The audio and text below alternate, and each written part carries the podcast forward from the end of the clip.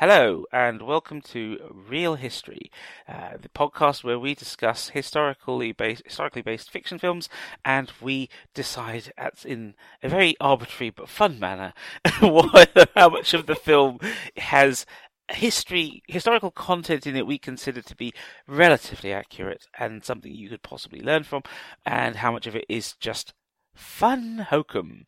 Uh, Yes, I think that's the best way to describe it. So, my name is Hugh David. I am your co-host and co-producer, and with me is Jenna Pateman. Hi. co- co-host and co-producer.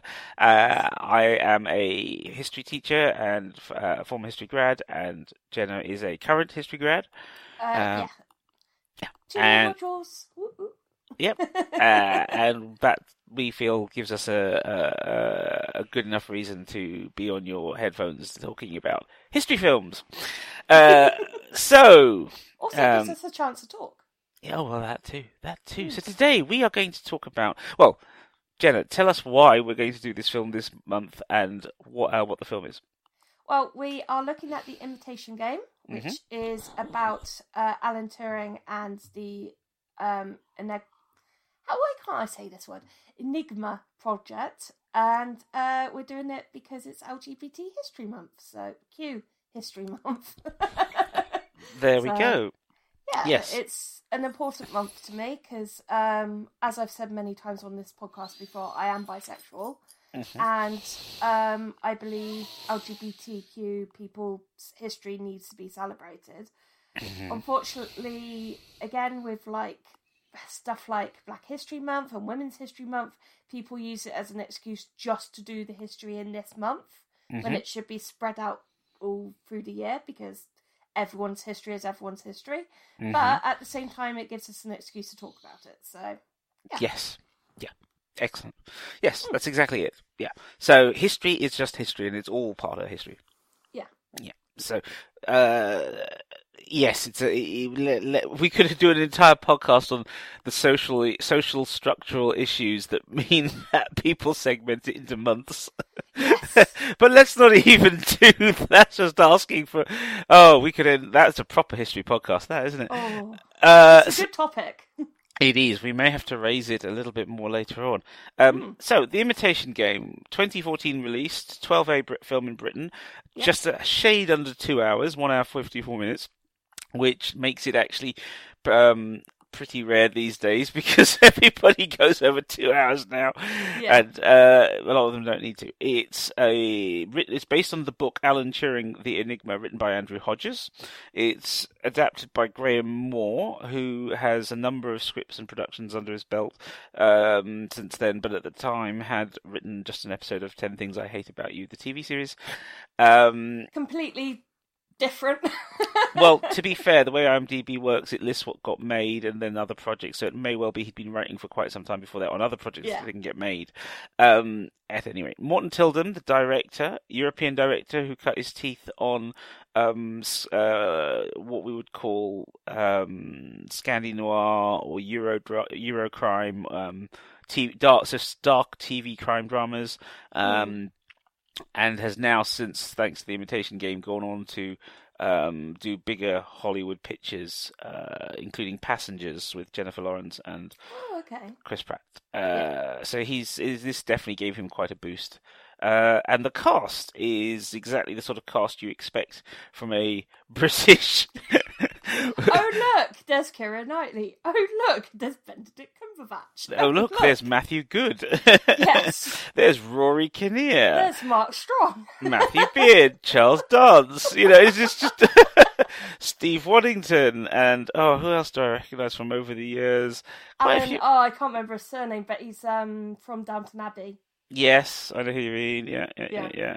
Uh, it's a, it, but yeah, you know, it's it is a very, very, very good cast. Um, Hmm.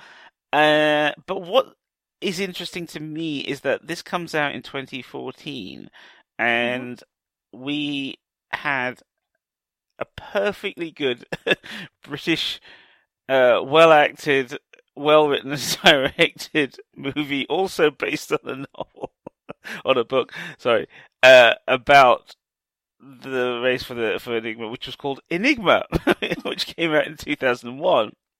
Yeah. which was also nominated for awards and all the rest of it. Now that one had Dougray Scott, Kate Winslet, Saffron Burrows, Jeremy Northam, Nikolaj Coster So basically, the standard British cast for that time. Matthew Macfadyen, Donald Sumpter. Yeah, exactly, exactly. Um, you know, so it's kind of odd seeing them, and I think they share a couple of people in common in the cast as well, which is really. I think uh, I think Richard Katz is in both. I could be wrong. Anyway, um, but so, so the thing is that that's not that long ago. Mm. You know, 2001 through to 2014 is certainly in the memory of film of uh, film goers relatively short. Mm.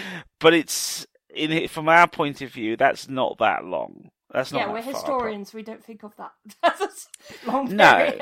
So the question becomes, why is the story being retold so soon?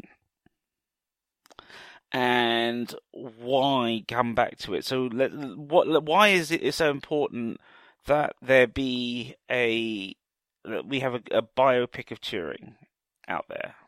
because he's a very, very important figure. To be completely honest, Mhm. um, there is a reason he's now on the fifty pound note, uh, Mhm. which when I found out, I may have celebrated a bit because he's he is kind of one of my icons. Um, Mhm. I think even if he hadn't been gay, um, he still would have been because he is someone that is very likely to be on the spectrum that I'm on because Mm-hmm. as I've mentioned many times, I'm also autistic. So Mm-hmm. um, that having someone that's representative sorry, excuse me, one sec. Mm-hmm. sorry, uh, that is representative of two of my labels Mm-hmm. is really nice, if that makes sense, and it shows what kind of like the film's kind of motto is that the right word? A- Aesop. Um, Mm-hmm. that it's the people that are different that can bring in unexpected things, basically. So, and it just makes me feel good about those two labels that I happen to have, and because as much as I celebrate my autism and the fact that I think differently and I've got different skills to different people, there are downsides that come with it. I'm more prone to mental health uh, disorders. Um, I get very confused in certain situations. I have to tell people like doctors, oh, look, I'm autistic, so if I act in a different way, this is what's going to happen. I don't know what will happen, but I might act differently. That sort Mhm. of thing. Um, it's definitely not something I'm going to say to the bus driver, but it's the thing that I'm going to say to important people. Mm-hmm. And then people look at you a bit differently because um, I kind of hide in plain sight with both of my with, with a lot of my labels, Mm-hmm. um, and because I get on very well in social situations, um, I won a sales award for an entire company back ten years ago. I'm very good at sales. That that is one of my very good uh, skills. So for someone with autism to win that, that was very rare, and not that Mhm. I actually knew that at the time. Mm-hmm. And so I think the reason that this was made is because of the fact of people need to know about the people with behind things that happen like Enigma, Mhm. like um and celebrate those labels because of the LGBT at Q and um the autism because you can definitely see Benedict Cumberbatch really playing up to the autistic um label that he Mhm. has. So, Okay. Yeah. So on the plus side, then Mm-hmm. this particular version you feel highlights the current sort of uh, identity politics of the, our era that w- really existed in that time, but we just hadn't been able to perceive them Yeah. in the historical account because they weren't considered uh, of the same level of importance, perhaps uh, by historic previous historians. Um, certainly, it's interesting that this turns up and comes along at a time where these issues are gaining in importance, Yes. and therefore it's interesting to create a, a fictionalized account that emphasizes them. Mhm. Now the question is, does that so, so for the people who don't know the history, very very briefly, right? During World War Two, there is a need on behalf of the Allied powers to crack the codes used by the Nazi communications systems uh, when they're intercepted. And these codes are, to begin with, fairly difficult and hard to break. And at any point in time where they are broken, so for example, uh, something that the film throws away in a single line under Cumberbatch's breath, but which is incredibly important, is that the Polish had already broken it six years, Mm. six years, six years, no, six months. Sorry, uh, six months earlier, six years earlier. Yeah. It's been, it's been a while. I mean, they were working on it, and they'd passed the intelligence on to the British. What made it? What made it so important that the British get their own crypto crypto analytical team together and on the job was that the um the the the the the, the, the Germans. Uh, working with the code machine, which was at this end nicknamed Enigma, Mhm. be, obviously that in itself is a code name, because an enigma could be any puzzle. Um, but they were this this was a machine, an early form of computing. It, re, it required um, uh, uh, mechanical parts and. At first, that would then create a random, semi-randomized sequence. Now, when the um, when the, the the the when when it started to be cracked by the Polish and they and it, that it was the Germans realized this they started to swap in and out different components and Yeah. increase the level of the amount of randomization going into the sequencing of the code. So you would take a message in German, encrypt it using the machine, send the encrypted version. That would be intercepted by allies who would then attempt to decrypt it. Now, with the com- increased complications, the British needed to figure that out, and so it was important to try and bring together a group of people who were extremely good at this. Now, we there were you you and I live in a part of Britain where Bletchley Park is a big is important and a big name because it's not far for either of Yeah. us to get to. And also, it's celebrated because I live right by GCHQ as well. Yes, which is its so successor. it's yeah, it's a touch local history. Um, last year we had a talk from um, a GCHQ historian, and Mm. part of it was uh, Bletchley Park because the reason that they moved to Cheltenham was because there'd already been a site that the Americans had been using, Mhm. at which so all the phone lines and stuff were already set up, so they moved there, and that's the Mm. only reason they chose Cheltenham. Also, apparently, the director liked horse racing, Mm. so. And so you end up with so that's one that that is probably the the most important reason people have heard of Alan Turing uh, is his his his participation in this team of brilliant people trying to break codes at Mm. the Code and Cipher School in Bletchley Park. So Yeah. the that, that and and the enigma of the film is about just that. It's not about the rest of it. Turing features in it, but his this is this is why there was this is in addition to what you pointed out and a reason why there's it's worth making a biopic again of him because this is about him personally Yeah. because the film isn't just about the World War II. The, the film has three time periods, Mm. and one of them is the uh the the, the famous search for Enigma. Yep. And then Which is the majority of it. And then we have the second period of his life, which is when he is young at boarding school, and we start to see some background to him. Yes. And then the third period is towards is later on towards the end of his life, in the fifties when the war is over, Mm. uh, and he becomes investigated by a detective.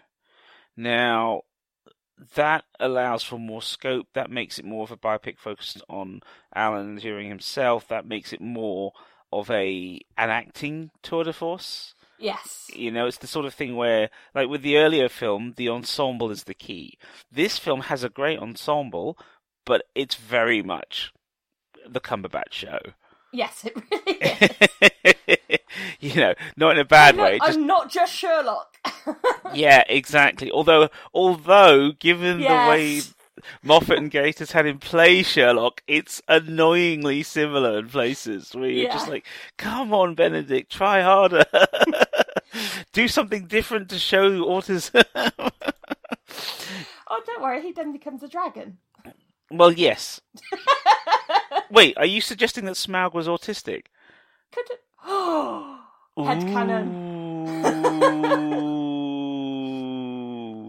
Ooh, is this what? with something? Yes. Doesn't know actually how much he's got because he has trouble counting it. but Is keeps it all. fixated on one thing. Yeah. Stays in the dark, doesn't socialize much.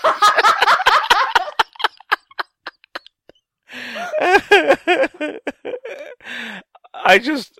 Let's... Wait, does this mean all dragons are autistic, which is why they don't live together in communities? Maybe. Okay, correction. Dragons and Tolkien. So, so here's the thing.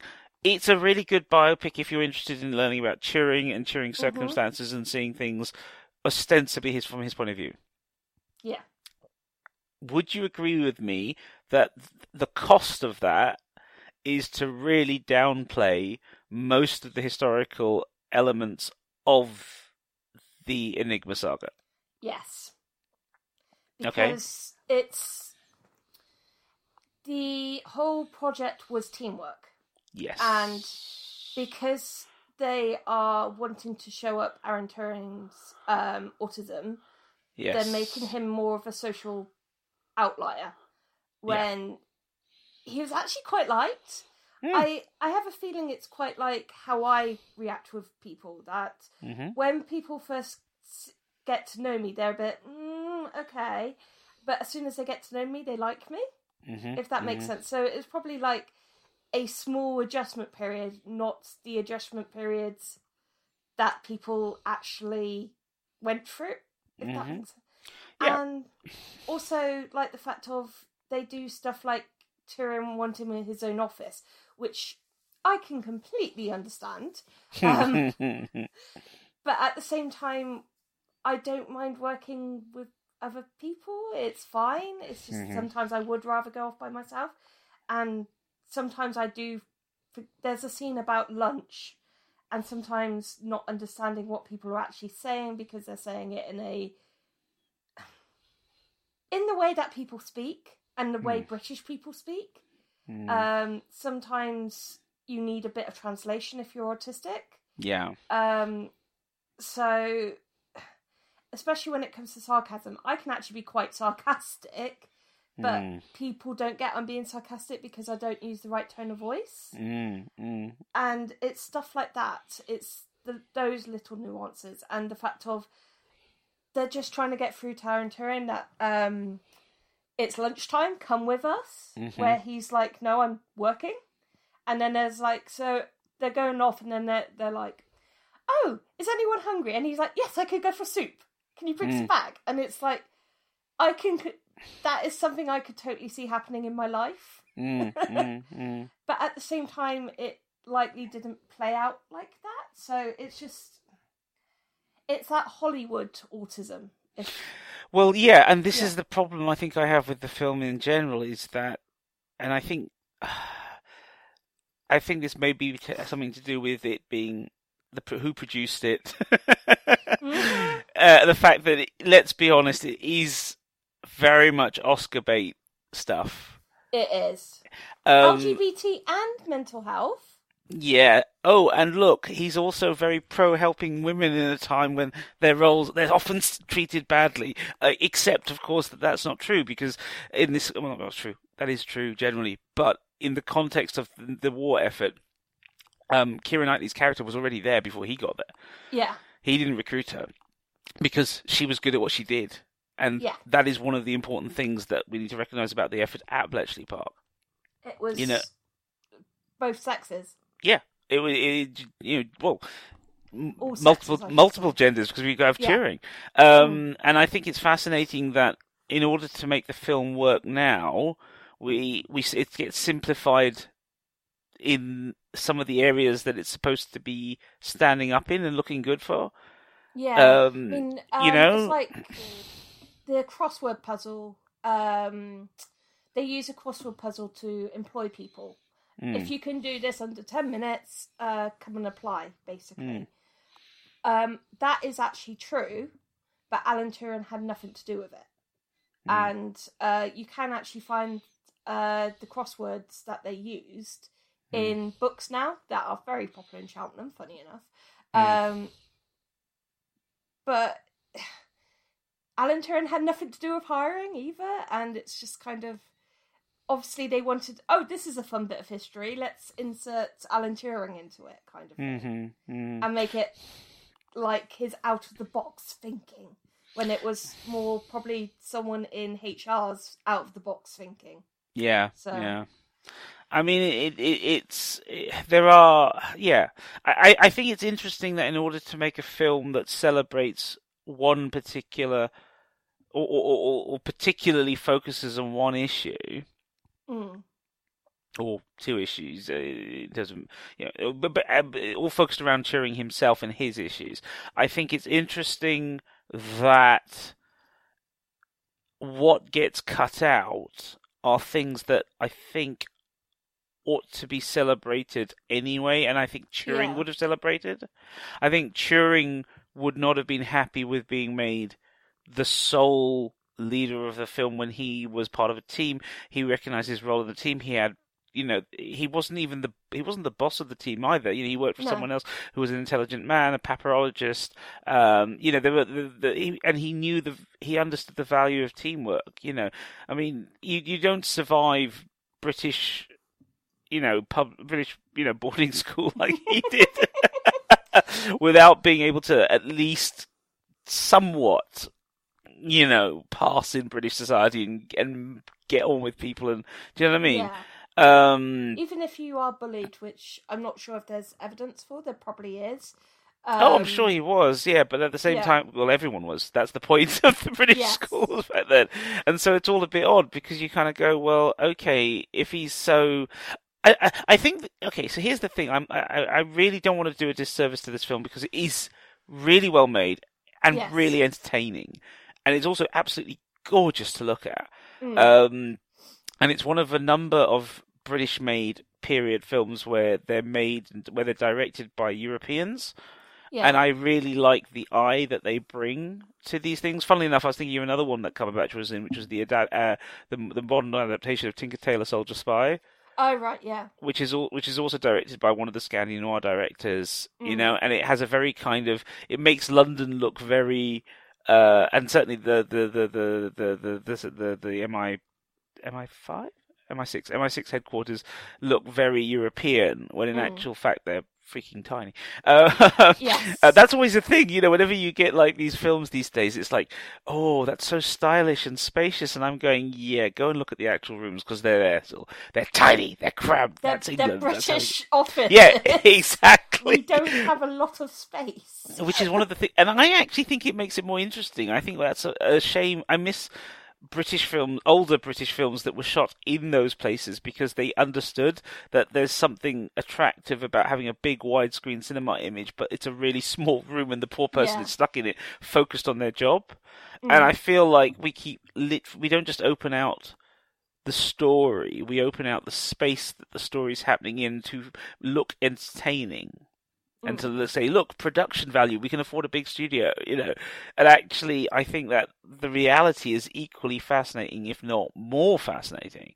Um, but let's not. I don't want to get bogged down in criticizing the film only because I know our job. I know that what you and I do here is to talk about the historical elements. I think in in the LGBTQ month, I think it's also important to. Rec- I think it's important to recognize several things. First of all, here is a decently budgeted independent film, co-produced. You have you, have a whole group of different people from different backgrounds coming together to make a film, a biopic about uh, a famous gay, possibly autistic icon of Yeah. British history who deserves to have that story told. Yes. My question is always in telling that story, are we supposed to is it really correct to have do it do it at the expense of other elements that Turing himself would have maybe thought were important? Yeah. Um, the way that I get Turing to be, he would have been one of the people that would have been like, no, it was a team effort. Mm. Everyone put in their part. Mm. And he wouldn't. He is very much celebrated now, which is amazing. And as I said, he is one of my icons. Um, but he seems like the kind of person who wouldn't have wanted that celebration. He just wanted to be go do his maths and computing and stuff. That he just Mhm. that's what he wanted to do, Mhm. and he wouldn't have understood why people were. He was just doing a job, Mm. a job Mm. that he enjoyed, uh, Mm. definitely because he could get into numbers and machinery and that sort of thing. But at the same time, it was a job, um, and that's how he fought in the war. Mm. Mm. Mm. Mm. I think- give me a second. Yeah. Sorry, I've got something on my chest today. Oh, okay. No, I don't. Sorry. That's okay. Um, I think it's. I've, there's the the. I think he, the thing is that if the point was to talk about his gender and Mm. to discuss it, I actually wonder if they if I'm not sure they even did that the service that they were supposed to. Mm. Uh, I, I, I- I worry that actually we didn't see enough of that side of him, and that actually by filtering it through, um, the the the the, the you know J- Joan Clarke's character, Yeah. um, but it's, it's, it's, they basically use Clarke, Joan Clarke, as a way for to say to a hetero audience, you know, look at him and the situation. But actually, I think that's a real disservice to her. Yeah. Especially as apparently when he, because they did get engaged in real life. Yeah, yeah, Um, he mentioned his homosexuality to her during the proposal, yeah, yeah. and that kind of her not knowing is kind of a disservice to her because she was like, "Yeah, I know," Yeah, and former, it seems is that their relationship was more to do with their brains and they didn't ever consummate anything. I don't think they even kissed. Um, they probably danced but friends dance all the time. So and it's Mhm. just kind of... she was a very brave woman. She knew what she wanted to do and that was the engagement was to help her out as well. Mm, and mm. also there are women that married knowingly gay men because they were just like well that's not what our relationship's about. There is the historical fact that people are beards if you know what that means Mm, So- mm. yeah I'm, I mean, it's interesting because there's a couple of things that I think are important to his identity that may have been important to his gender identity that are left out of the film. yeah He was absolutely devoted to his mother.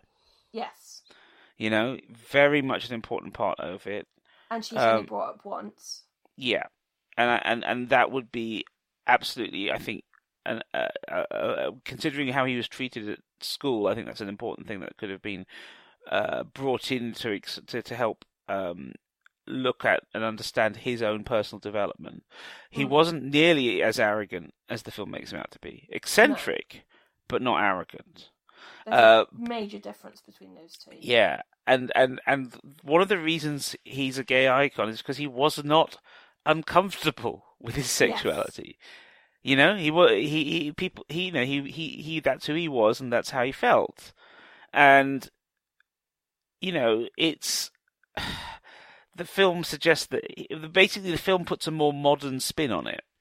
yeah the kind of hiding it Yes, yeah, yeah um, and it misunderstands quite how the British establishment has always been ambivalent mm.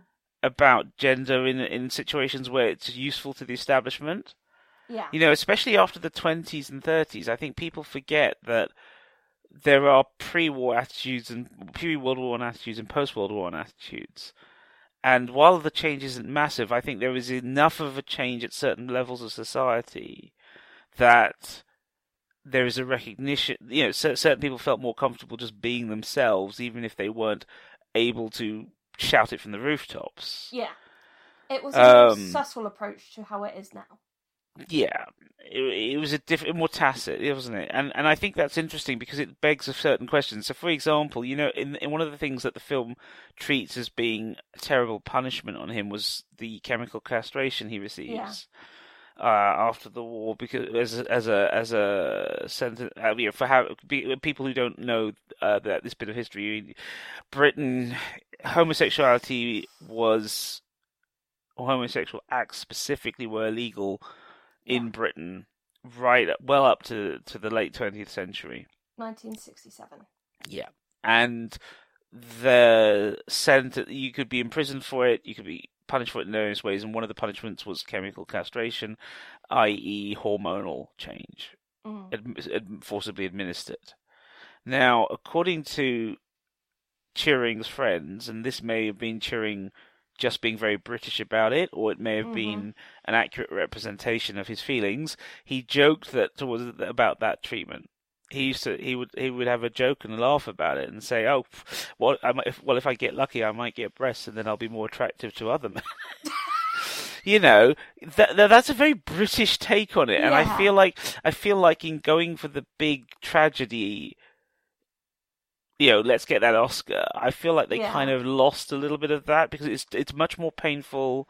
It's much more uh, heart tugging at your heartstrings in a movie sense. Mm. Um, you know, he used to because you know he used to go to Greece and and and and, and meet fellow gay men and enjoy his life there. yeah. Um, and there's still some question mark over. So the film, let's again, let's talk about something that I think would have been very interesting to tackle in the film, given we're trying to talk about the issues around a man of of his brilliance and you know gender and Mhm. place in society at the time and his treatment. There are a number. So so so. Spoiler alert, but always spoiler alert in these episodes. Yes. We he he in the film he is believed to have died by suicide. Yeah. and that is the official story. And there's a lot of question marks around that. Yes.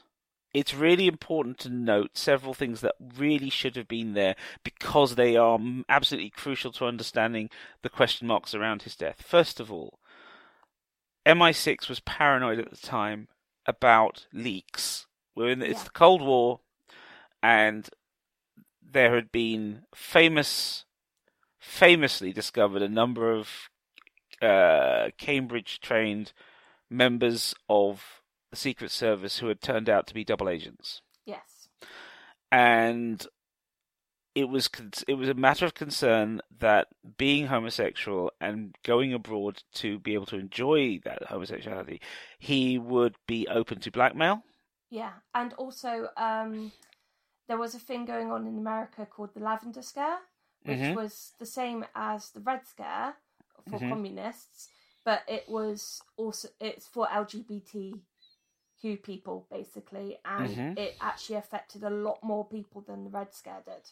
Mm. and it's something that is very very rarely talked about so and it, although it had a little bit of an effect on us it didn't have as much of an effect but Mm. still there were those suspicions around anyone that was homosexual Mm. So I think, I I think when you bring all that together, it's it, would have been important to recognise. And, and MI6 sent him a letter. I mean, they warned him. yeah they said we are concerned about what could happen. Uh, not a letter, sorry. They, I mean, it was a straight up warning. But the point is that they that's not in the film, no and he's supposedly he takes his own life whilst eating an apple. mm. you know, family, his family, Turing's family and friends maintain that there was a very good chance that he MI6 poisoned him Mm.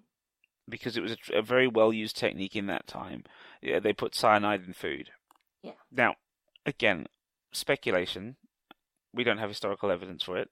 We have, but it's considered important enough by his family that I think leaving it out of the film, even if you, given how much else is fictionalized in the film, Yes. you know, oh, we're going to do this via the detective who reports on his, you know, we'll we'll create a a, a format, a, for, uh, to, to, a, a traditional movie way of looking back at the story. Yeah. You know, have the an investigator talking to, it. and it's like, well, even in fifty one, there's no way that Turing's going to tell and invest some old investigator stuff about World War Two. It's too recent. Yeah. some of that stuff he's not going to say. It's too secret still. It's also it. A lot of it didn't come out until the 2000s because that's when it was declassified, Mm, mm. and that's one of the reasons that he wasn't celebrated in his own time is because people weren't allowed to know. Mm, mm, mm. So I mean, I don't want. I'm not trying to take away from him and his achievements, or or even Yeah. the film itself. I just worry that in order to, in order to make him, in order to make a film that uh, that that that succeeds in showing someone who is who who who makes massive historical contributions in addition to it's what you said at the start of the podcast about so much of people of different gender being invisible or written out or erased from history mm, and the need to highlight them and bring them forward again. It's I think what I'm getting at is that I worry that in distorting the the the, the, the reality of who he was as much as the film chooses to do, I worry that actually they've done a disservice to who he was and what his achievements were. mm, Is it really fair to say the that to, to recast him as like a modern Silicon Valley style disruptor? You know, disruptive Yeah. genius. You know, I mean, the the the the the, the whole what's the line he uses in the film? It's um. Uh, I'm just trying to find it. I've made a note of it earlier. Sorry, one second. Um, uh,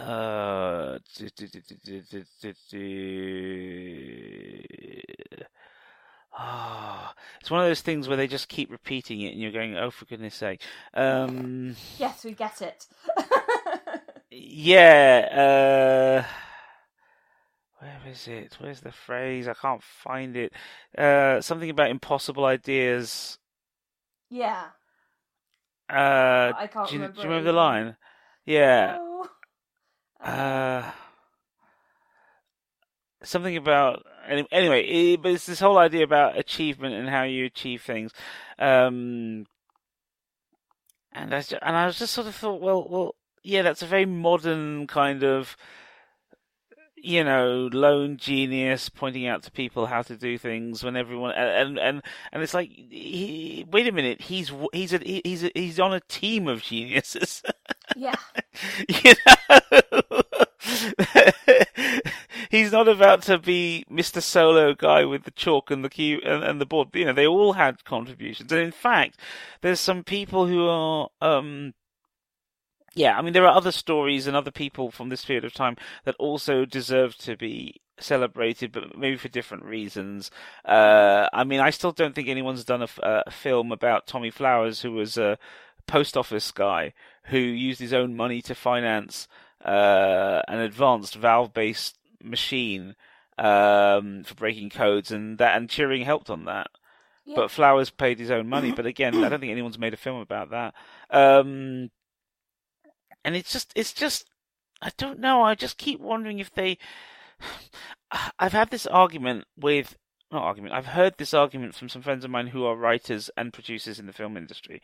This idea that, and this is an idea I've heard all my life, that um, script writers often improve on history because the audience needs the history to be dealt with a certain way. It's like, oh well, that would be boring if we did that. The audience aren't going to be interested in that. We need to tell it this other way. And I often think that that's underestimating the audiences. yeah, I'm sorry, you you say audiences will be bored by that. Have you seen what audiences spend a lot of time watching when they're not watching movies at the cinema? yeah. I You know- did not find anything interesting about Love Island. Well, yeah, but but I don't think Love Island is is for some people in in generational Yeah. terms. uh, the kids I've been teaching, they love it, but they love it in the same way that twenty plus years ago the kids I was teaching then loved Big Brother. Yeah, I will say I enjoyed a bit of Big Brother. So Yeah, I think it's just generational reality TV stuff.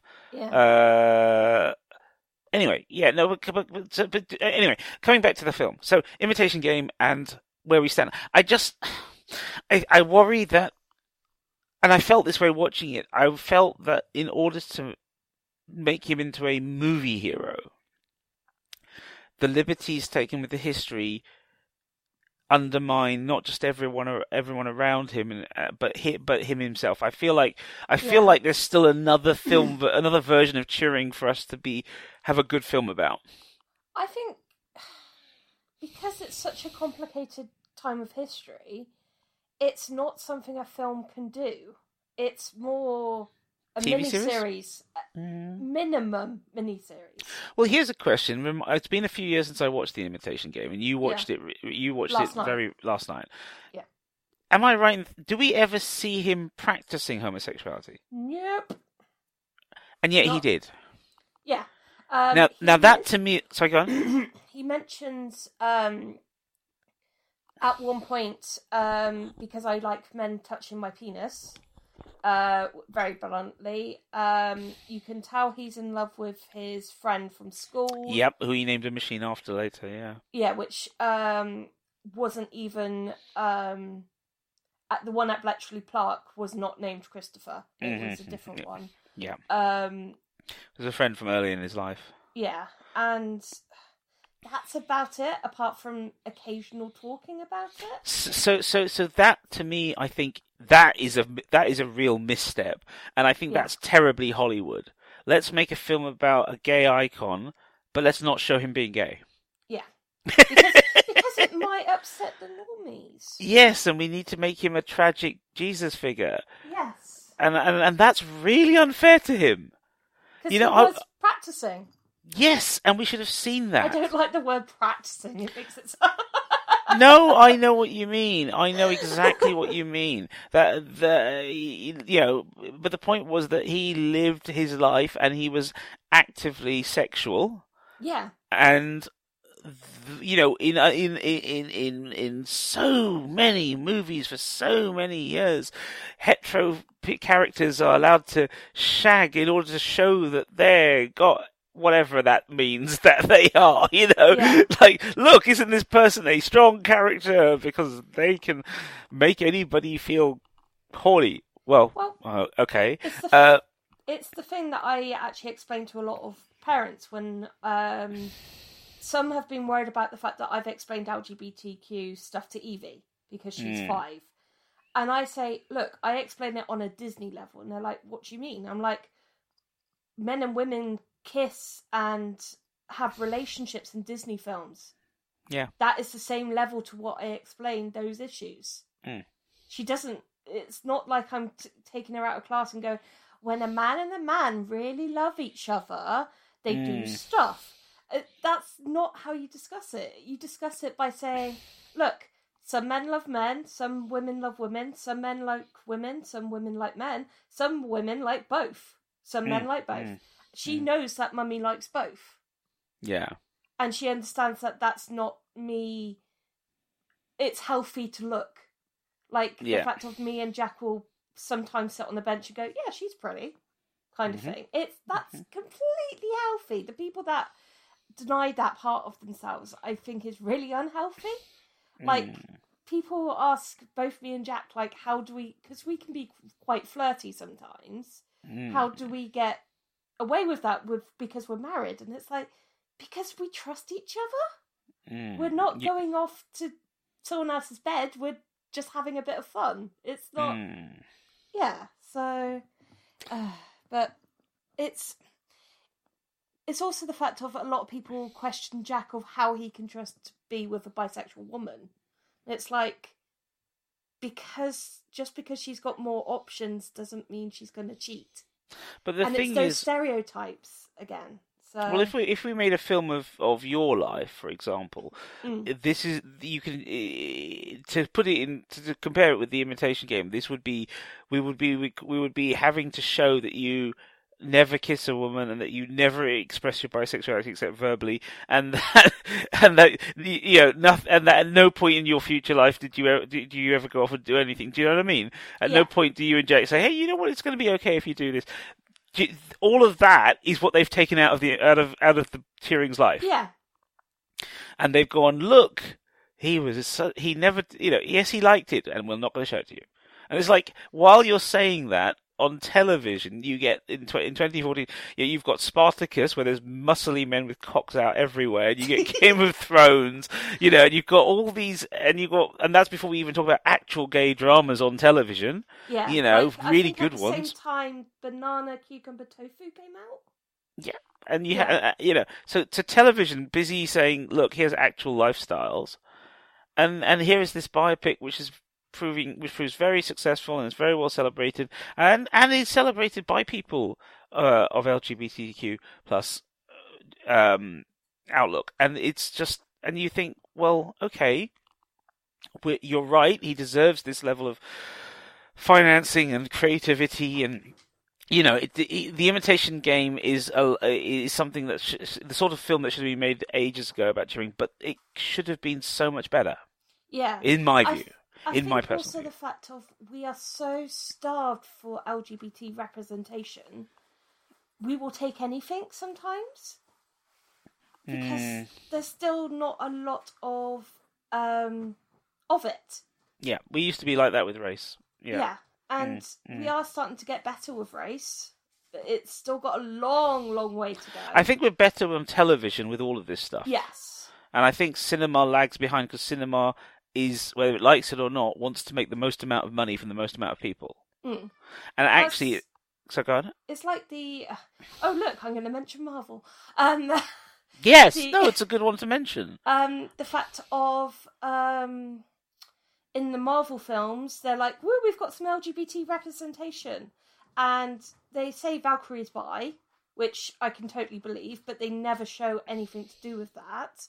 Mm-hmm. And also the fact of the first gay out gay character is some random person played in a cameo by one of the directors.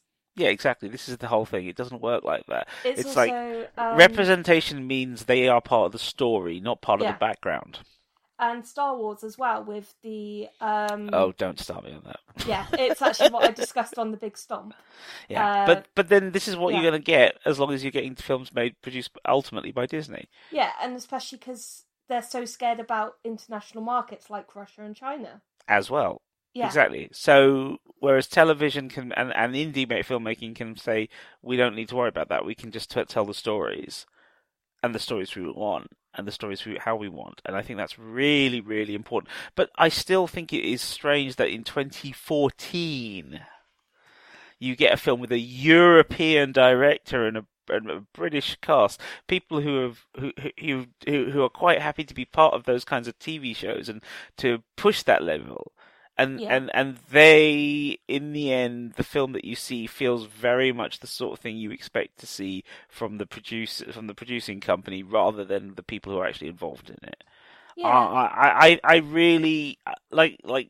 Why do you hire?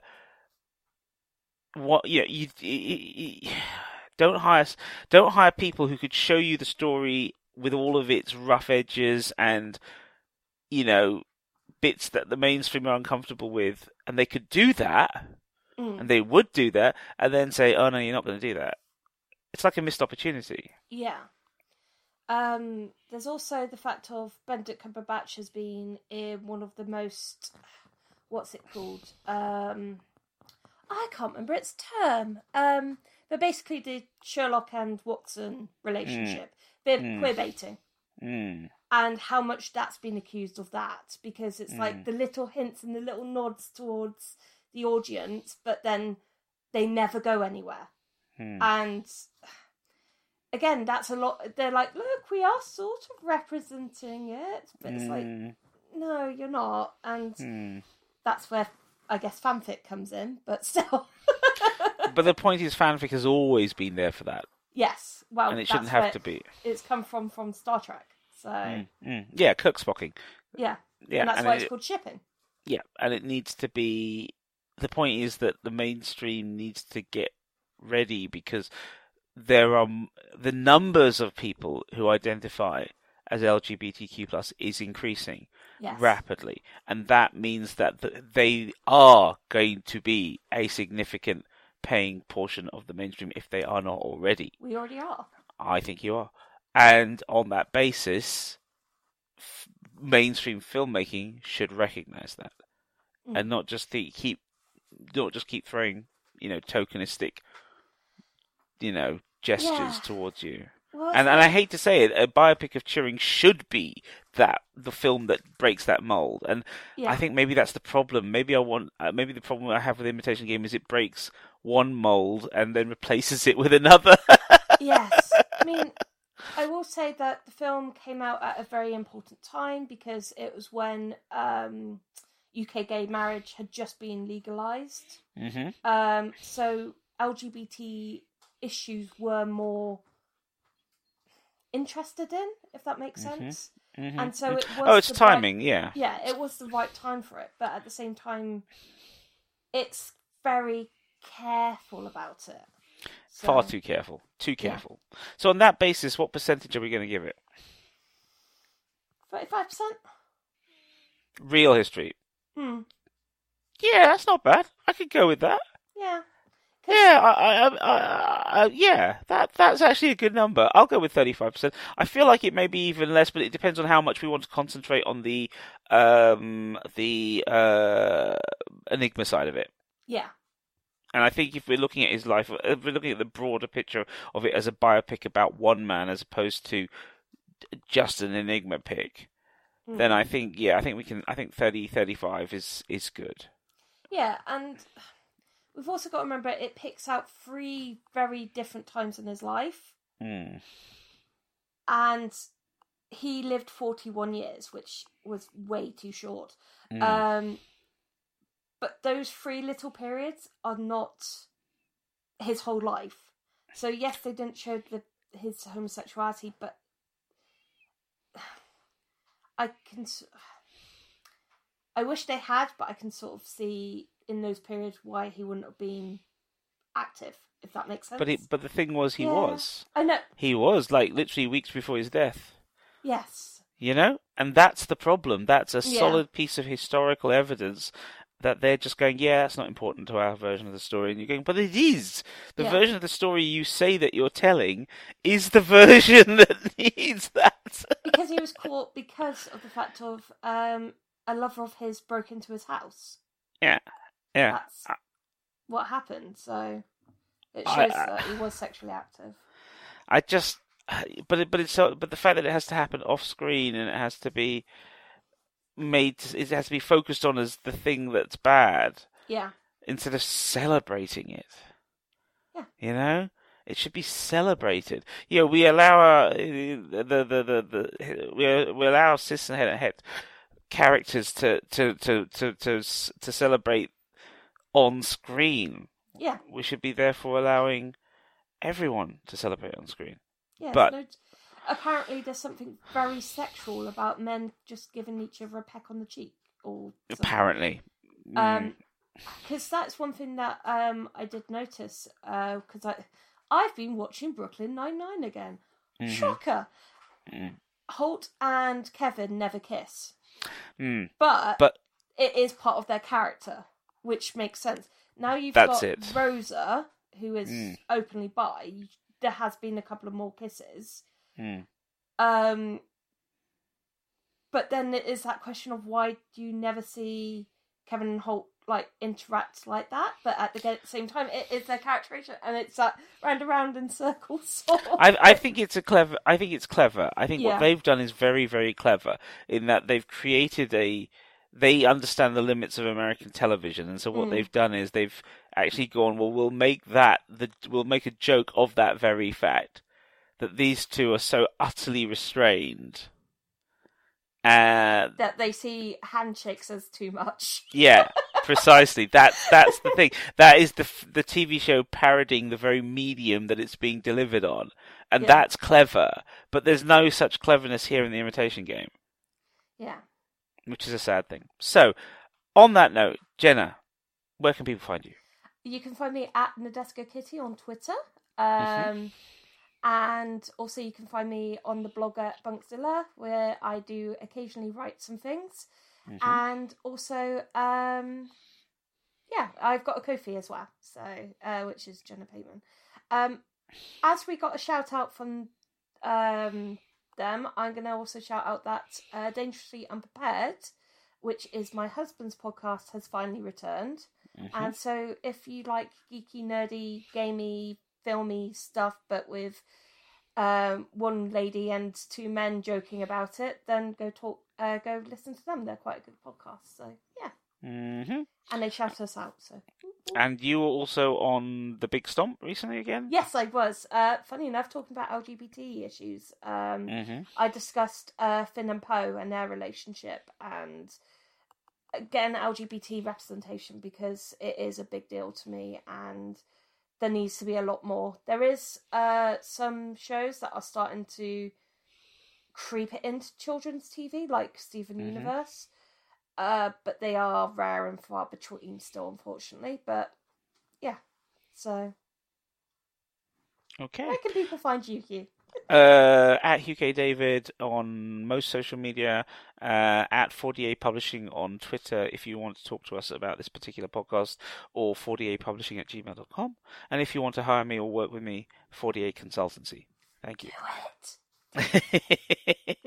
right, so uh, that's all from us this episode, and we will be talking with you all soon um, about another historically based film. Yes. Bye. Excellent. Bye.